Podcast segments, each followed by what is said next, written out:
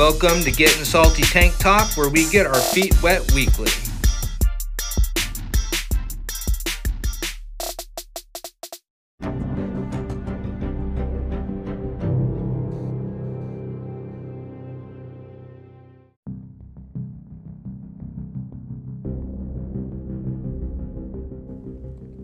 When most think of clownfish, they almost immediately recall the movie Finding Nemo and the clownfish that were featured there.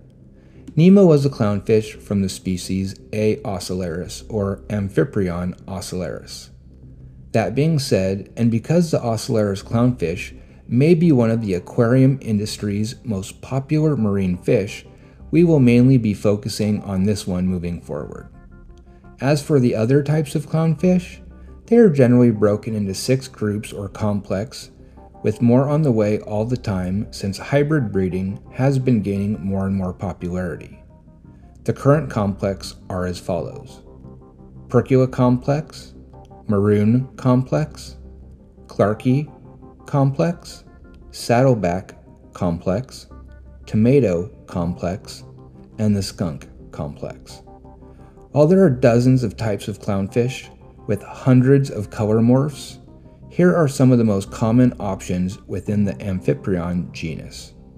You have the Ocellaris clownfish, which we are going to speak about further, the black ice Ocellaris clownfish, the black and white Ocellaris clownfish, the snowflake Ocellaris clownfish, the midnight Ocellaris clownfish, the true Percula clownfish, and last, the semi Picasso Percula clownfish. Again, just to name a few.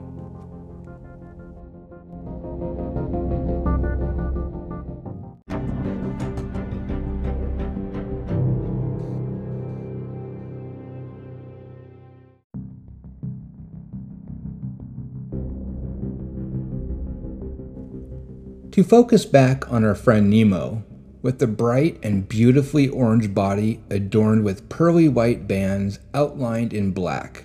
Their look immediately distinguishes the Ocellaris clownfish from others. This member of the Pomacentridae family is an excellent addition to almost any saltwater aquarium system. Now, what makes this specific variety even more appealing to aquarists is the fact that most Ocellaris clownfish are captive bred these days to help protect the fragile reef environments around the world. The captive bred Ocellaris clownfish has other unique advantages over wild harvested species as well. For one, the captive bred clownfish is very hardy and more accustomed to conditions found in the home aquarium setting. Therefore, it makes a great choice for beginning and seasoned aquarists alike. The Ocellaris clownfish can also be kept with a variety of other captive bred clownfish if introduced into the aquarium at the same time. Now, it can be done if they are introduced later, but it is not as easy. Now, the Ocellaris clownfish is very easy to breed in the home aquarium as well. The females will be the largest of the pair, and the two fish will generally stay close to each other. The Ocellaris clownfish being an egg layer, will deposit the eggs on a flat surface and defend the eggs from other tank mates at all costs, usually very aggressively. The eggs will normally hatch in 7 to 10 days, depending on water temperatures. Now, the fry must be reared in a separate aquarium in most instances, and on a diet of rotifers followed by baby brine shrimp, since they do need a diet small enough that they can consume. This clownfish, as with most others, is an aggressive eater. It will accept most meaty foods and frozen herbivore preparations once past the initial fry stage.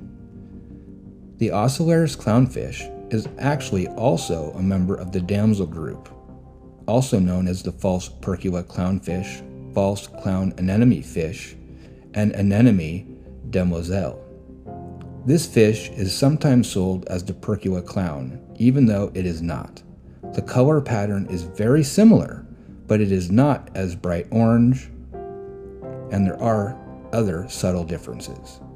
The captive bred Ocellaris is usually significant lighter in coloration and is often missing one or more stripes. It may also have non symmetrical stripes on the side of its body, making the captive bred Ocellaris clownfish unusual and appealing to most hobbyists. The coloration of these fish will actually darken to a very nice solid orange with age.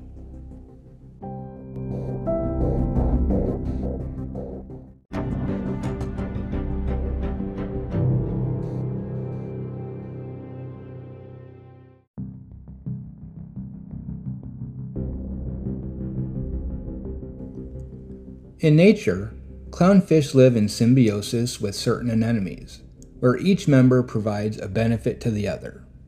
The clowns, of course, help the host by vigorously chasing off intruders, cleaning it, and even feeding it sometimes. In return, the host anemone protects the clownfish with its stinging tentacles, tentacles that only clownfish seem to be immune to. In nature, many clowns will live with the same anemone, but only one will be dominant. That dominant fish will most always be a female, and all the rest will be males. In the aquarium, you may or may not provide an anemone for your clownfish, as it's not always needed. Now, they will readily adapt and may even use other coral, other invertebrate, or a rock structure as a substitute if there is no anemone available. If you do choose to include an anemone, it will need lots of lighting. A good system that offers 3 to 5 watts per gallon and preferably with some blue spectrum provided by actinic light bulbs or higher temperature metal halide lighting is best.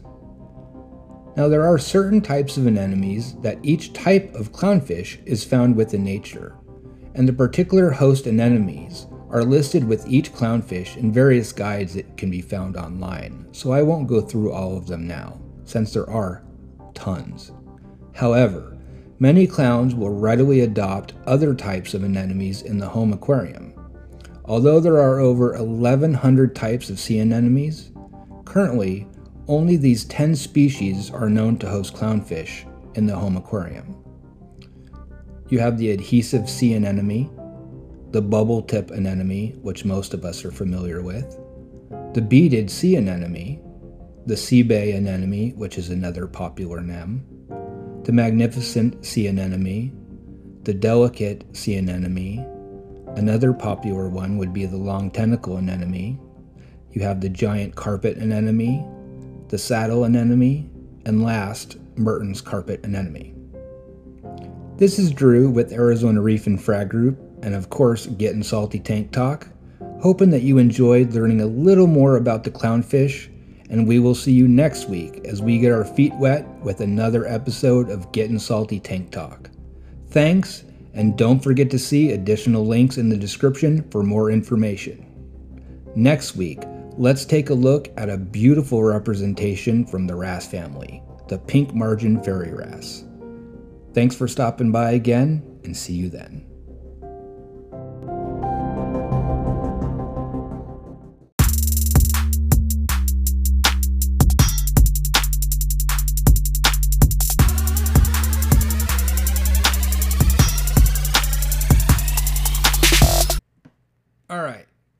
Stop everything right there. I wanted to kind of give you guys an early little bit of info about something coming up at the end of July that we're going to tentatively call like a Christmas in July type of event. As many of you know, in addition to doing this new podcast, Getting Salty Tank Talk, I also run a local reef group here in Arizona called Arizona Reef and Frag Group with a tremendously huge community of wonderful people. And guess what?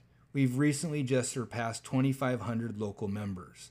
So, congratulations to the community as a whole. And as a thank you, a lot of the local stores and suppliers and such have decided to reach out and offer some gifts to give back to the community. We're talking stuff like a brand new Turbelle 6065, a new Kessil A150W, two different $75 gift cards, two different $50 gift cards, a $200 LPS pack to a location, and an $80 gift certificate to somewhere else.